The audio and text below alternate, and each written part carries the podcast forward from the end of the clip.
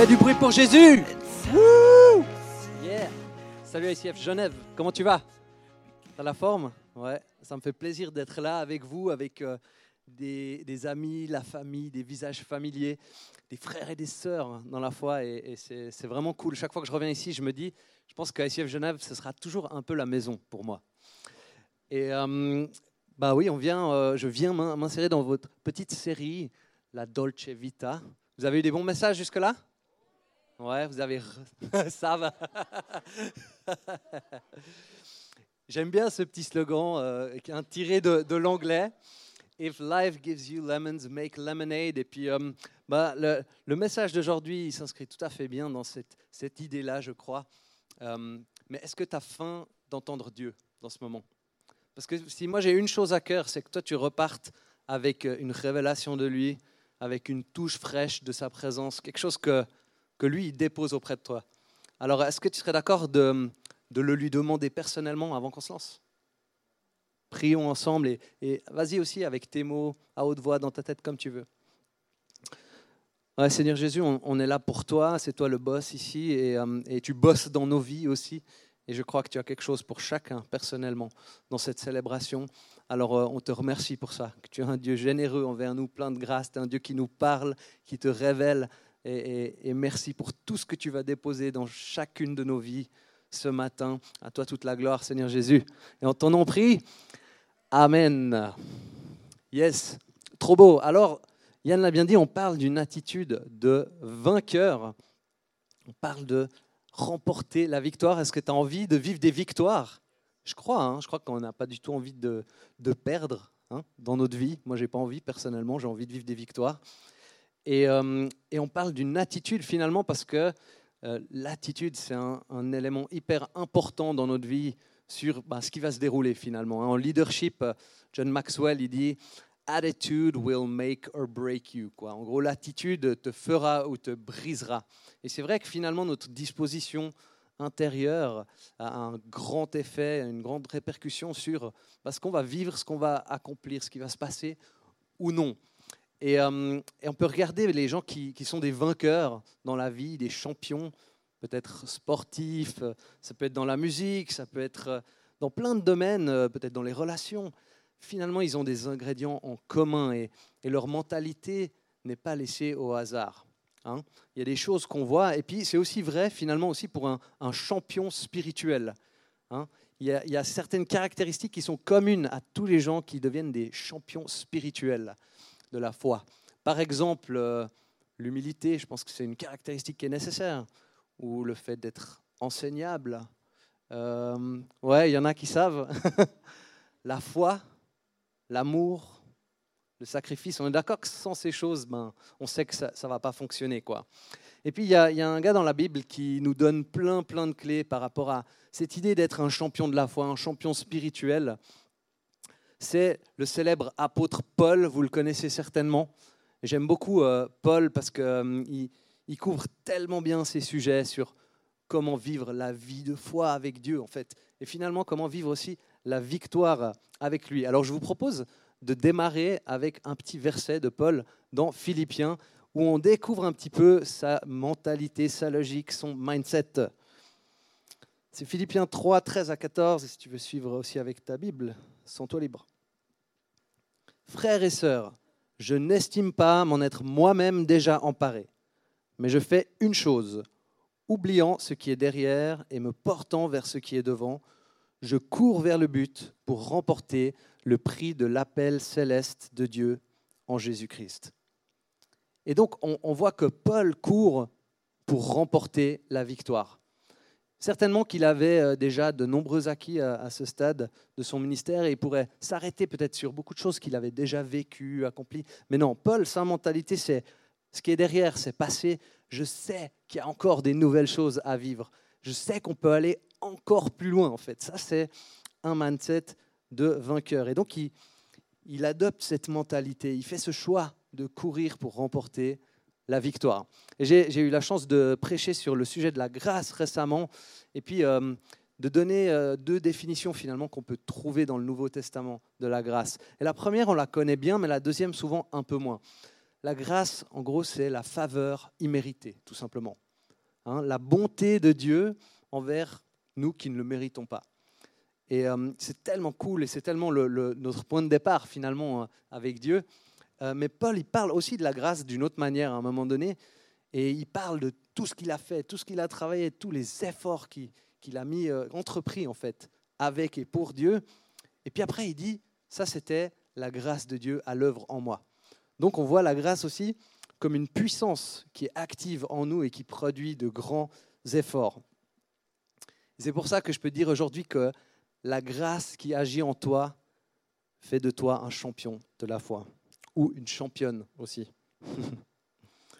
J'ai eu de la chance d'apprendre beaucoup sur le combat, la victoire, mais aussi la défaite euh, au travers de, mon sport que je pratiquais dans la jeunesse.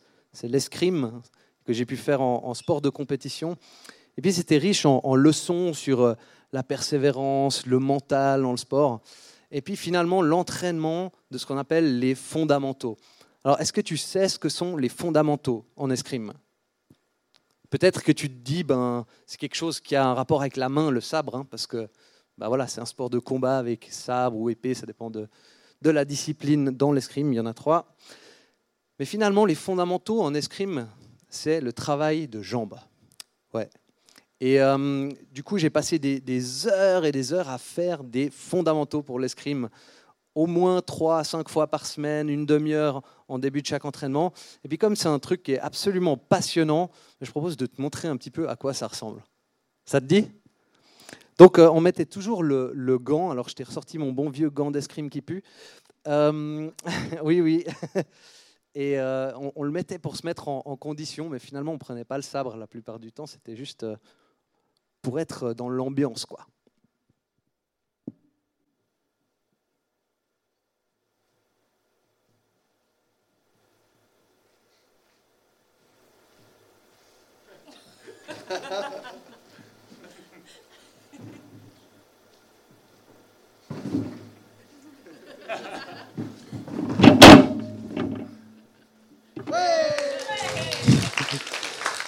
Bref, il y a encore deux, trois restes. Euh, et, et, ça, c'était, c'était le, pain quotidien de l'escrimeur de compétition. Quoi. Il fallait euh, en bouffer, en bouffer. Finalement, pourquoi? Parce qu'en fait, celui qui avait les meilleurs fondamentaux, des meilleures jambes, il savait mieux se déplacer, il gérait mieux la distance, eh ben, il gagnait, comme dans beaucoup de, sports de combat, en fait. Et bon, il devait aussi faire pas n'importe quoi avec son sabre, bien sûr, mais voilà, c'était ça le fondement de tout ça. Et moi, je trouvais intéressant cette question de dire, mais finalement, dans la foi, c'est quoi aussi nos fondamentaux? C'est quoi les, les, piliers, en fait, sur, qui tiennent tout le reste en place?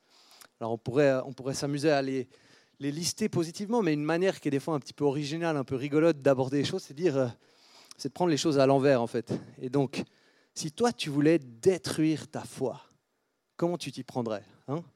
Si tu voulais juste ruiner ta vie spirituelle, tu vois. Ce serait intéressant, non? Je sais pas, moi, par exemple, j'essaierais d'établir toutes mes priorités à l'envers, quoi. Donner beaucoup de temps, d'énergie et de valeur à des choses finalement qui n'ont pas beaucoup d'impact dans l'éternité. Euh, j'essaierais de ne pas trop me laisser toucher, transformer par la Bible, hein, parce que finalement, euh, j'inventerais un peu peut-être ma propre foi, mes propres théologies, des trucs comme ça, ça peut être cool pas trop de temps dans la prière, hein, parce que de ça ne sert pas à grand-chose. Dieu sait déjà euh, tout ce qu'on va demander.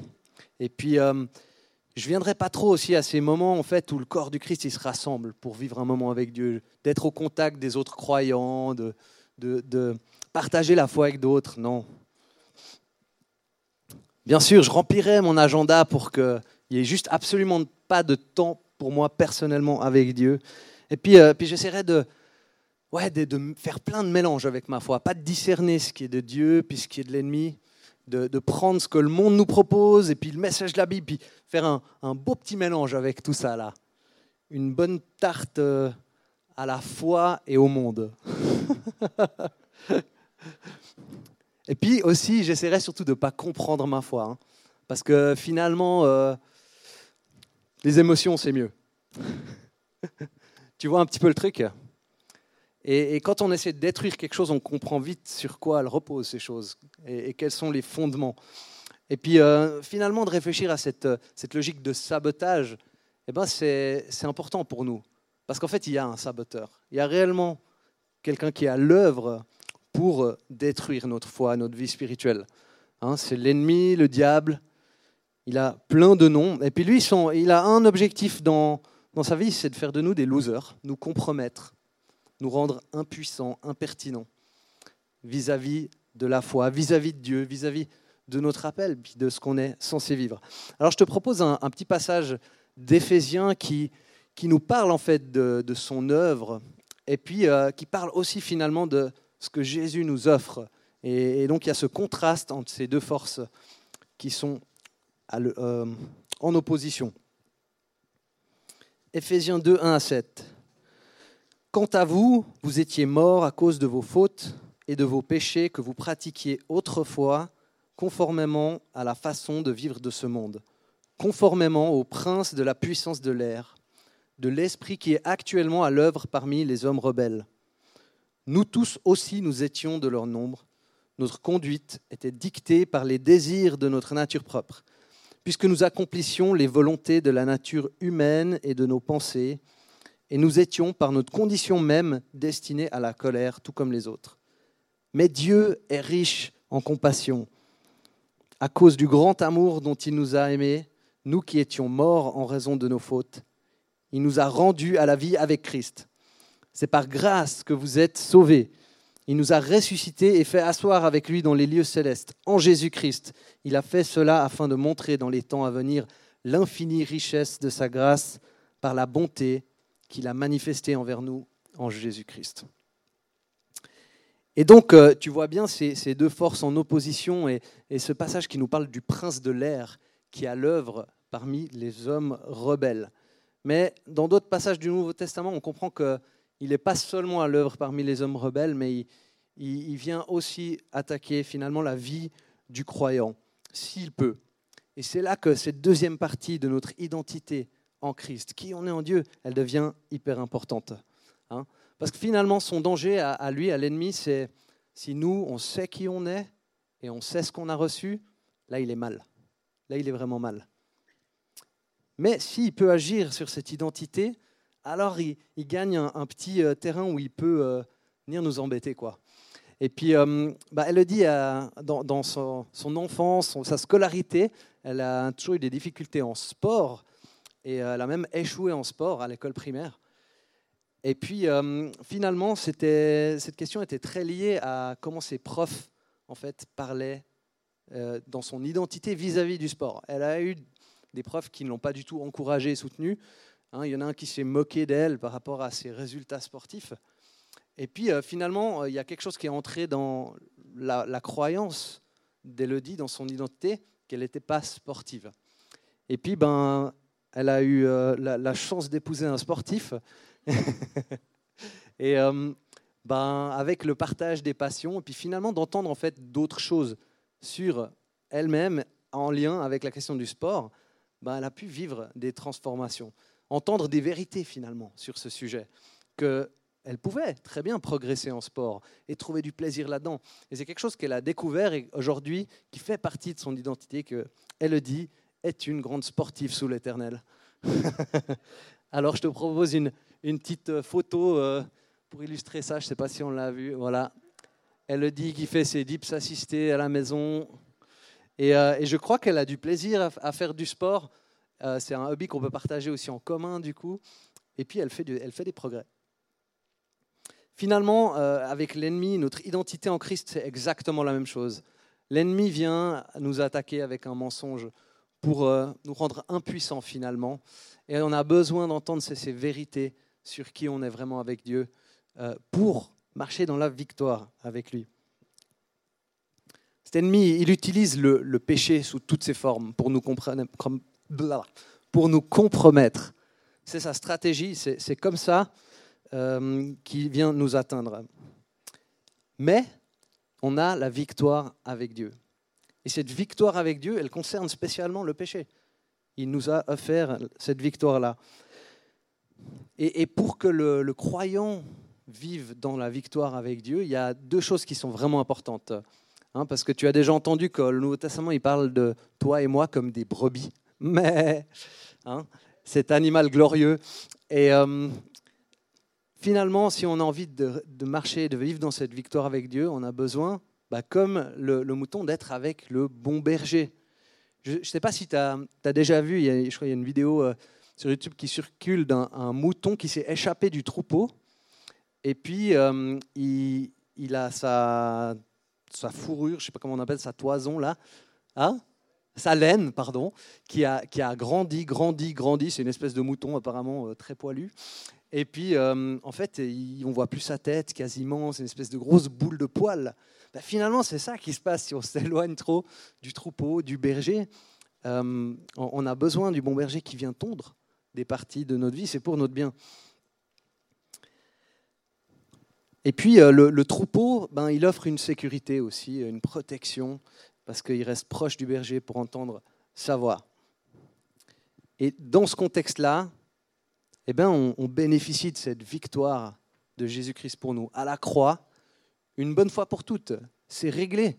Et en même temps, c'est une puissance qui est à l'œuvre dans nos vies chaque jour pour vivre des transformations réelles, pour vivre une différence par rapport à cette question du péché. Et donc notre, combat avec Jésus-Christ, bah, trouve sa valeur dans le fait que Dieu a toujours la victoire. Dieu a toujours la victoire. Ça, c'est une, réalité euh, qui change tout dans notre vie de croyant. Et euh, la Bible en parle dans 1 Corinthiens. Je te propose euh, un petit verset qui, qui déclare ça de manière très claire. Mais que Dieu soit remercié, lui qui nous donne la victoire par notre Seigneur Jésus-Christ. Ainsi, mes frères et sœurs bien-aimés, soyez fermes, inébranlables travaillez de mieux en mieux à l'œuvre du Seigneur, sachant que votre travail n'est pas sans résultat dans le Seigneur. Et on voit bien, cette victoire, elle a été accomplie déjà, une fois pour toutes. On voit la grâce de Dieu envers nous, cette faveur imméritée. Puis on voit en même temps, Paul, il dit, travaillez, allez-y, allez à fond. Et ça, c'est cette, illustration de la grâce qui est, qui est à l'œuvre en nous, une puissance à l'œuvre qui produit des efforts. Et alors on peut se poser vite cette question, mais c'est quoi l'équilibre finalement entre ce que Dieu a fait, ce que moi je fais? Ça peut être un peu difficile des fois de, comprendre ça. Et euh, une fois, j'ai entendu expliquer de la manière suivante, je trouve que ça fait du sens. C'est un peu schématique, mais on comprend. Notre part, c'est le 1% du truc. quoi. Et puis la part de Dieu, c'est 99%. Et notre 1%, on le donne à 100%. Mais finalement, on comprend que c'était pas grand-chose dans le grand tableau. Et ce qui compte, c'est les 99% de ce que Dieu a apporté. Et donc, dans, ce verset, il, dit Soyez fermes, inébranlables, travaillez de mieux en mieux. Ce qui nous invite, en fait, finalement, à la persévérance. C'est cette idée de continuer à bosser en faisant des ajustements. On a un autre petit euh, verset du Nouveau Testament, cette fois-ci dans Romains, qui parle de cette réalité. C'est Romains 5, 3 à 5. Bien plus, nous sommes fiers même de nos détresses, sachant que la détresse produit la persévérance, la persévérance, la victoire dans l'épreuve, et la victoire dans l'épreuve, l'espérance. Or, cette espérance ne trompe pas, parce que l'amour de Dieu est déversé dans notre cœur par le Saint-Esprit qui nous a été donné. La persévérance amène la victoire, la victoire amène l'espérance, et cette espérance est fondée dans l'évangile et l'amour de Dieu. C'est vraiment une bonne nouvelle pour, Lou, pour, nous. Et euh, Lou, Lou, oui, c'est aussi une bonne nouvelle pour toi, mon ami américain de la célébration d'avant. Et toi, euh, peut-être en ligne si tu nous écoutes et que tu t'appelles Lou. Je me perds. Euh, j'ai eu la chance de faire deux semaines de vacances en Grèce récemment avec les Chiliguers qui sont là. Yes, il y en a qui connaissent Lucas et Daniela. C'est vraiment un couple génial, une, famille géniale. Et puis on a, on a, passé un super temps euh, avec eux en vacances à Ithac. Et puis euh, Lucas, c'est un grand chasseur sous-marin, donc euh, la pêche sous-marine, hein, où il descend en apnée et puis avec un, fusil harpon, va tirer des poissons. Et puis moi, j'avais déjà fait un tout petit peu, une sorte, un peu d'initiation à tout ça, mais on va dire que c'est vraiment cette année avec lui que j'ai pu un peu découvrir euh, ce sport. Et c'était intéressant de voir en fait la différence euh, finalement entre quelqu'un qui débutait et puis quelqu'un qui avait à peu près 20 ans d'expérience. Et donc, euh, Lucas, avec le fruit de ses années de persévérance, est capable de descendre en apnée jusqu'à 30 mètres, où il a déjà eu tiré des mérous, 30 mètres de profondeur. Je ne sais pas si vous, vous imaginez un peu ce que ça représente, mais ça fout un peu les jetons de descendre profondément dans la mer, et puis surtout quand tu ne peux pas respirer. Et puis bah, Stéphane, avec euh, ses, petits euh, temps de, découverte et d'apprentissage, arrive encore à descendre à 6-7 mètres, éventuellement tirer un mérou, mais par le haut pour pas descendre un mètre de plus, euh, histoire que mes poumons n'explosent pas. Et, donc, on voit qu'en fait, si on, s'intéresse à quelque chose pendant suffisamment longtemps, à y travailler, hein, au début, il devait apprendre beaucoup par lui-même, et puis maintenant, grâce à YouTube, c'est peut-être plus facile, mais il a fallu persévérer, faire des ajustements. Finalement, il y a un fruit et un résultat de ça. Donc, on sait que on a cette victoire en Dieu, en Jésus-Christ. Et la question, ah ouais, on n'a pas vu les photos. ça vient. Ah, voilà. Donc, ouais, voilà. Donc, vous voyez, c'est illustré avec les deux poissons. On voit la différence, hein, les années d'expérience. Et puis, euh, ça, c'est aussi euh, une espèce qui est plus difficile à tirer, que je n'ai moi pas réussi à atteindre euh, cette année. Et puis, on, on, a fait des super bons repas avec tout ça.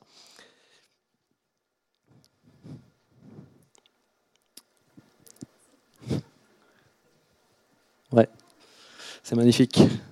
J'ai envie d'y retourner maintenant. et, donc, euh, Dieu, Dieu, avec sa toute-puissance, n'a jamais perdu une, un, match. Il n'a jamais vécu vraiment la défaite. Dieu est toujours vainqueur. Alors, qu'est-ce que ça veut dire? À quoi ça ressemble notre vie avec Dieu par rapport à ça?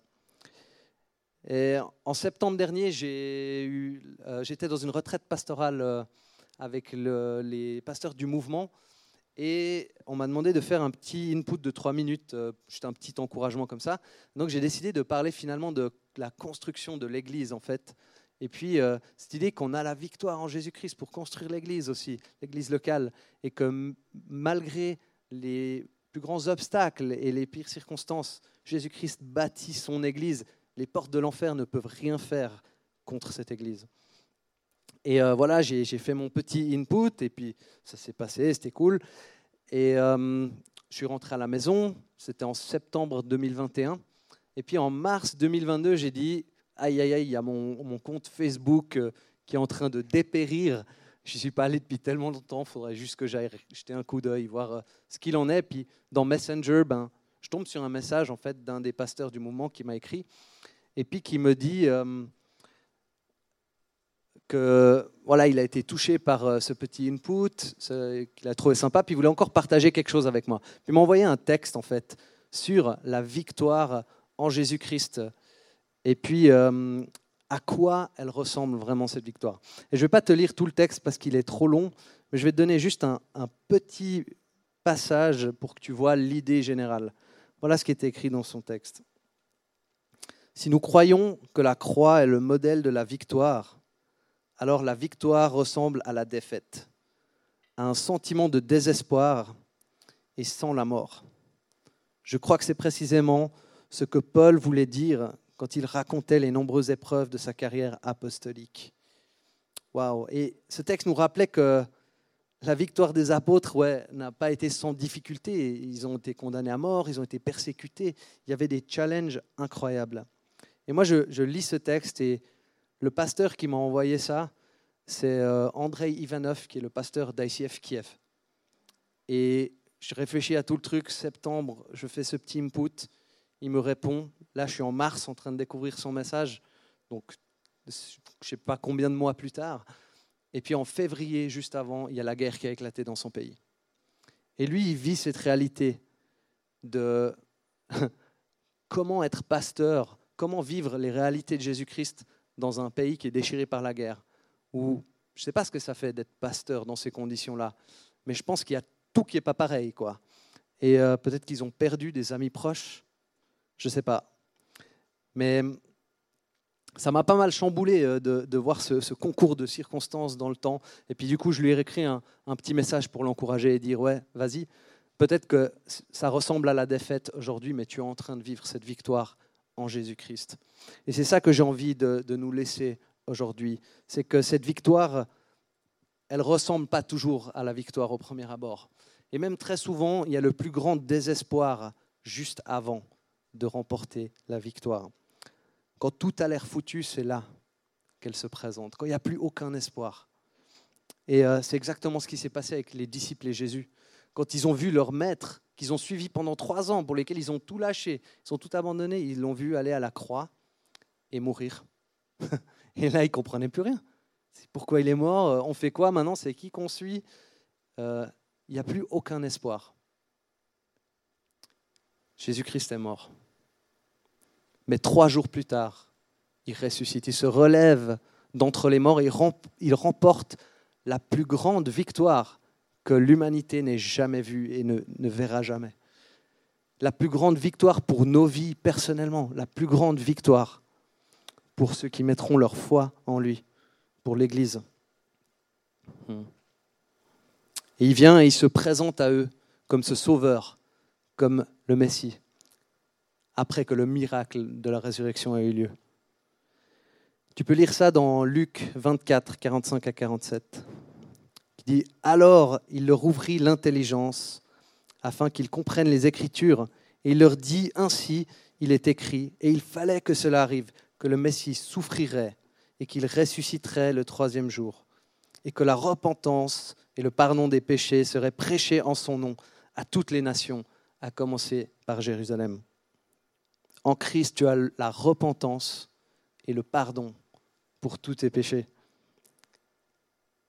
Et j'ai envie de terminer ce message en, te lisant encore un, petit passage, un petit verset qui, parle de cette victoire écrasante de Jésus-Christ à la croix pour toi.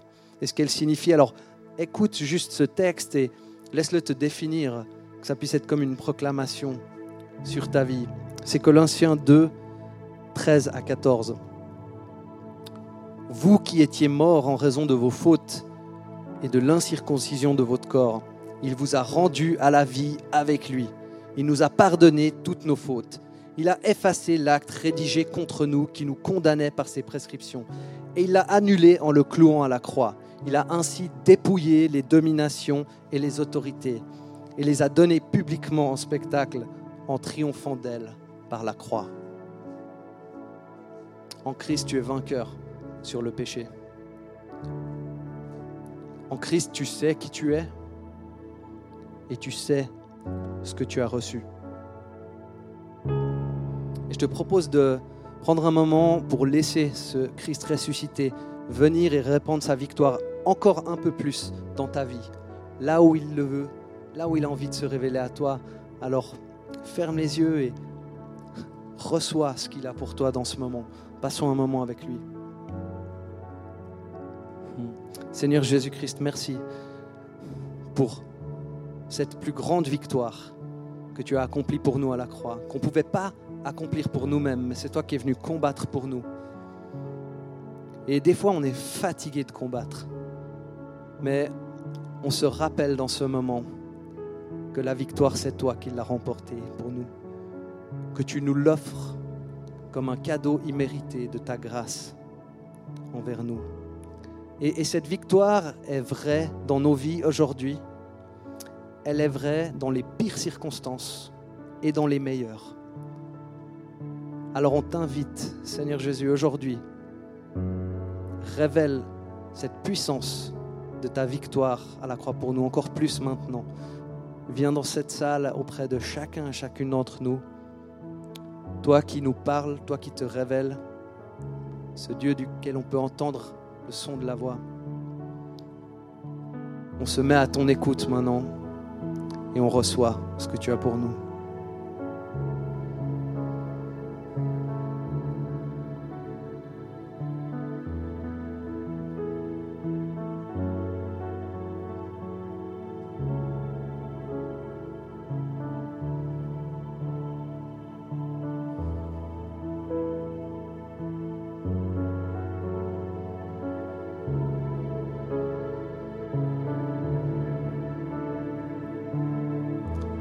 J'ai cette, cette phrase, je crois que Dieu a envie de proclamer dans ta vie, que tu puisses l'entendre, la méditer. Et il dit, la victoire est à moi, déclare l'Éternel. C'est à Dieu qu'est la victoire. Écoute Dieu te le dire, la victoire est à moi, déclare l'Éternel. Sois béni dans sa victoire.